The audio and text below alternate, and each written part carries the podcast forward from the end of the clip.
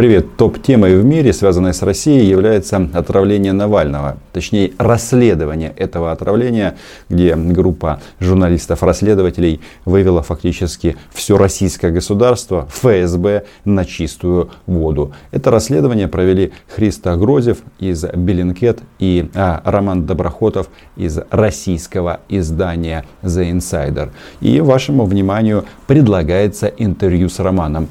Это интервью не первое на моем канале. Мы когда-то с ним беседовали на тему расследования по MH17. И вообще эта беседа записана для сюжета, который вышел на 1+1. Ссылочка будет в описании, как и первая наша беседа, собственно говоря. Но мне кажется, такие материалы нужно показывать полностью. Согласитесь, это же важно и интересно, как люди в России становятся отравителями на службе государства. Как они делают карьеру, да? Повоевал в Украине и пошел на повышение.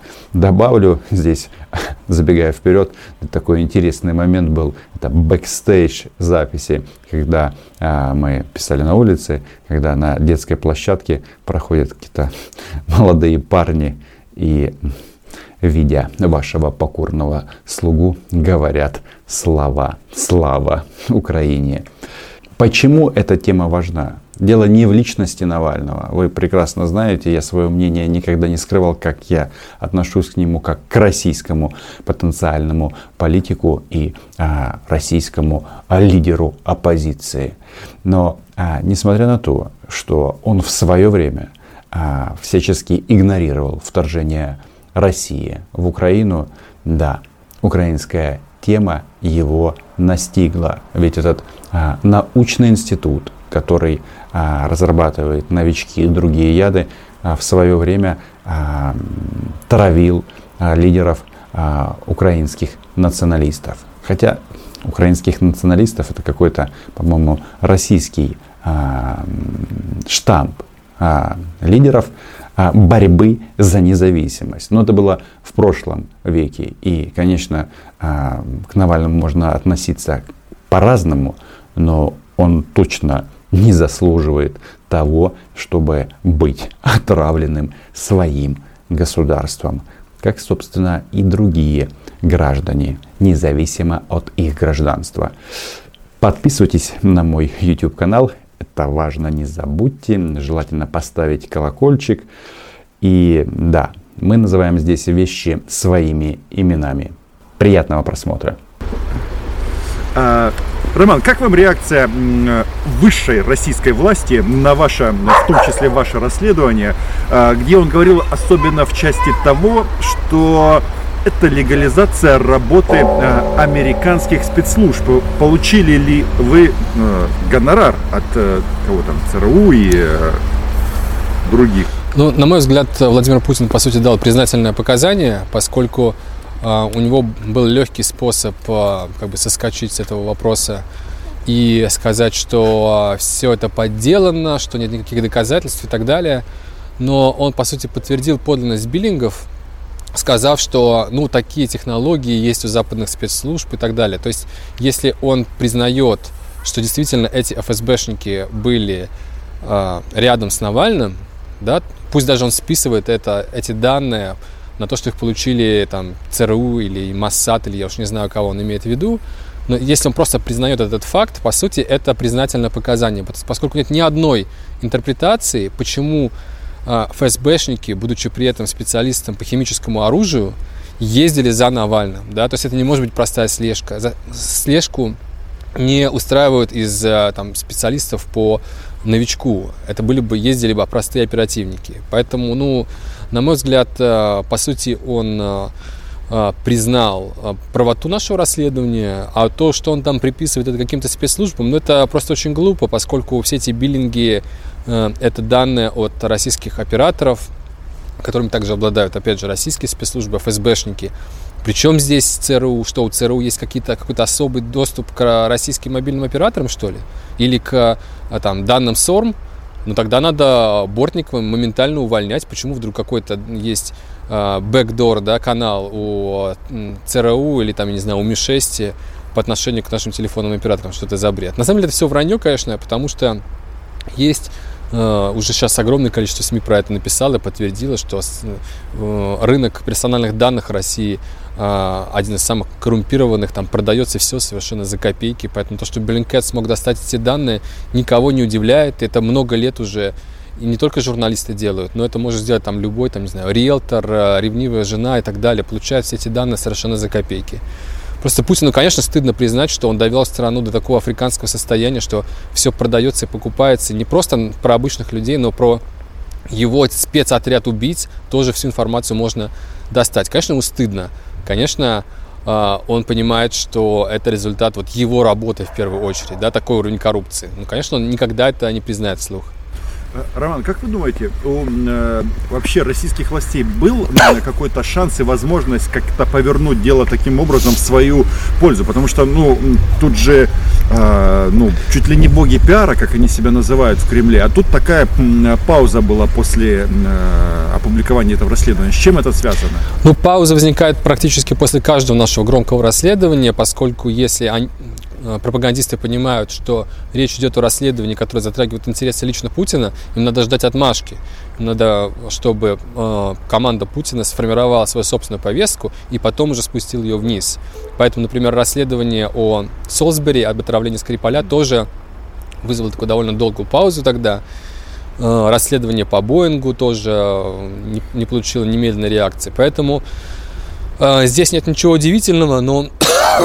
Странно скорее только то, что они после этой паузы так и не придумали что-то более, правдоподобное, наверное, сложно было бы придумать, но что-то хотя бы, к чему было бы сложно как бы юридически как бы прикопаться. Ну, просто, скажем, заявить о том, что все эти биллинги являются подделкой, и то, что, там, может быть, те люди, которые там указаны, существуют, но не имеют ничего общего с историей, рассказанной нами. Они даже не стали это отрицать, да? Ну, может быть, они даже не взялись за то, что это отрицать, не взялись за отрицание этих фактов, просто потому что понимали, что их можно будет доказать еще раз, еще раз, еще раз. То есть они просто изначально как-то отмахнулись от комментирования, понимая, что как в случае было с Боингом, как было в случае с Скрипалями, их каждое новое вранье порождает каждое... новый этап оправдания этого, опровержения этого вранья, да, то есть это снова будет информповод. Они придумают новую гипотезу, мы ее опровергнем, придумают третью, опять информповод. То есть это для них очень болезненно, поэтому мы видим, что Песков и прочие сейчас просто вообще перестали комментировать. Но им это не поможет, поскольку будут новые и новые инфоповоды, это же расследование продолжается. Роман, я правильно понимаю, что... вот героям, спасибо. Я рад, что... Прогрессивный район. Я даже растерялся. Да. Я правильно понимаю, что технология медиареагирования, она очень похожа, как отравление Навального было, как отмазывалась российская пропаганда, ну, на то, что было при отравлении, при атаке на Боинг? Немножечко реакция в этот раз отличается, поскольку в случае сбития Боинга основная идея была в том, чтобы набросать максимальное количество самых безумных версий и вот это информационное пространство затопить каким-то шумом. А вот в начале, после отравления Навального, у них была именно такая стратегия, да, то есть они... рассказывали то про то, что там вот эта Маша, его любовница, то они рассказывали, что он водкой отравился, то сам Путин говорил, что он вообще симулировал. Ну, то есть, действительно, была точно такая же, как в случае с Боингом, повестка. Но после нашего расследования мы видим, что никакого вброса версий уже нет. Потому что, понятно, что никаких других версий всерьез сейчас рассматривать никто не будет, все ждут ответа именно по поводу конкретных 8 человек с фамилиями, фотографиями, которых мы нашли, у них есть биография, у них есть точная карта передвижений, то есть все ждут ответа вот на этот вопрос, и здесь они уже просто решили просто игнорировать и отмалчиваться, но я думаю, что рано или поздно реагировать придется по двум причинам. Первое, это потому что им все-таки надо объяснять, откуда взялся новичок, и есть международное сообщество, которое задается вопросом, почему в России продолжают разрабатывать химическое оружие, то есть это вопрос международного права. Ну и вторая причина, потому что мы продолжаем это расследование, открываем все новые и новые факты. Я думаю, что дальше встанет вопрос и о других отравлениях, отравлениях Владимира Кара-Мурзы, Петра Верзилова, отравление руководства РУСАДА. Странная история, похожая на отравление с Дмитрием Быковым. Ну, там, на самом деле, довольно большой список из более старых историй с Бадри Патаркацишвили, с Егором Гайдаром и так далее, да. Конечно, мы не будем сейчас все эти истории расследовать и так далее, но вот, по крайней мере, с Владимиром Кара-Мурзой уж точно история очень похожая и очень важная, поскольку там, судя по всему, тоже использовался новичок, и данные об этом, видимо, есть у ФБР, поскольку они получили образцы крови, и почему-то результаты экспертизы засекречены. Так что, в общем, я думаю, что мы увидим еще много обновлений этого сюжета. Роман, сколько времени потребовалось, чтобы провести такую колоссальную работу? Мы, конечно, заинтересовались этой историей сразу после того, как она случилась. Но нельзя сказать, что все эти полгода, да, которые прошли, даже чуть меньше, сентябрь, октябрь, ноябрь, 3,5 месяца. Но не все это время заняло непосредственно так активно фаза расследования, поскольку вначале мы думали, с какой стороны здесь вообще подойти к этому сюжету. И тут подошло, что мы с Bellingcat уже имели определенный опыт в расследованиях этого типа. То есть мы изначально расследовали ГРУшных отравителей, и за счет этого мы вышли на так называемых ученых, которые, собственно, создавали этот новичок, разрабатывали его для ГРУшников. То есть сначала мы вышли на человека по имени Сергей Чепур, который в Санкт-Петербурге возглавляет Институт военной медицины, и он лично приезжал на Хрошевское шоссе, инструктировал ГРУшников, то есть он сопровождением ГРУ занимался. А через него мы уже вышли на научный центр «Сигнал» в Москве, который, судя по всему, основной разработкой новичка и занимается. И когда мы до этого этапа дошли, нам было уже проще, потому что после отравления Навального мы понимали, что не только ГРУшники, но, видимо, какие-то ФСБшники должны быть в этой истории, поскольку это внутри России происходит. Внутри России за все отвечает ФСБ. И дальше через этот научный центр «Сигнал» мы посмотрели по биллингам, нет ли каких-то ФСБшников в звонках. И нашли, причем не просто каких-то ФСБшников, а именно из этого НИИ-2 знаменитого, и именно в те моменты, когда Навальный был отравлен, была сильная активизация этих звонков. И через это звено цепи мы вышли на всех остальных. Дальше уже было дело техники, установить, кто с кем общался, что там по времени, куда они передвигались и так далее. То есть, по сути, ребята, известные как солсберецкие шпили, они дали дорогу для этого расследования. Да, то есть мы через одно звено, получается, вытянули всю цепь. Если бы не было бы наших расследований по ГРУшным отравителям, там, кстати, не только солсберийская история, там еще история болгарское отравление Емельяна Гебрева, где засветилось еще несколько человек. То есть суммарно у нас было 8 ГРУшников. Это довольно большая база данных, которая позволяла понимать, опять же, как эта вся структура работает. Эти два отравления, они были такой отправной точкой. Без нее я не уверен вообще, чтобы мы вышли на ФСБшных отравителей. Роман, а есть ли у вас информация, это НИИ-2, в вашем расследовании написано, что она известна тем, что в прошлом веке занималась отравлением украинских националистов. И вопрос, а сейчас они что-то делают?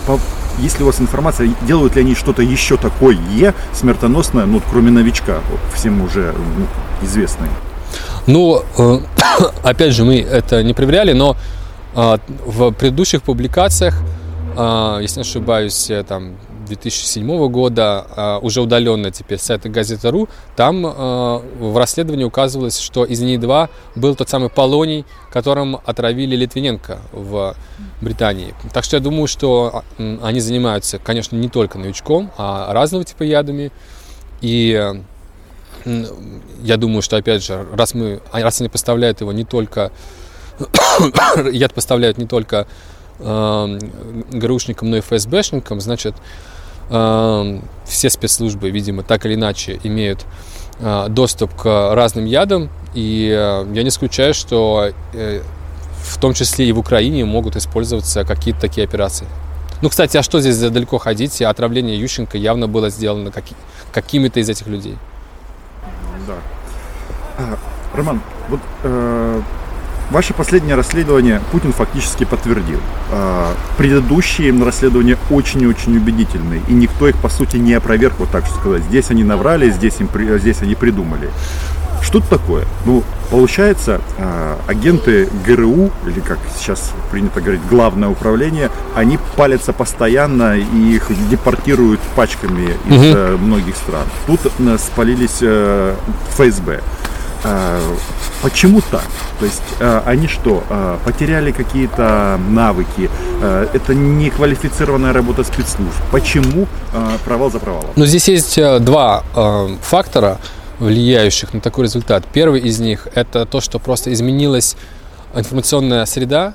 То есть сегодня мы живем в 21 веке, где появилось огромное множество различных способов проведения расследований и через открытые источники, и через такие вещи, как биллинги, перелеты, через специальные приложения, которые позволяют узнавать владельцев телефонов. Ну, то есть все эти новые технологии, они требуют, конечно, модернизации самих спецслужб, их работы, их конспирации.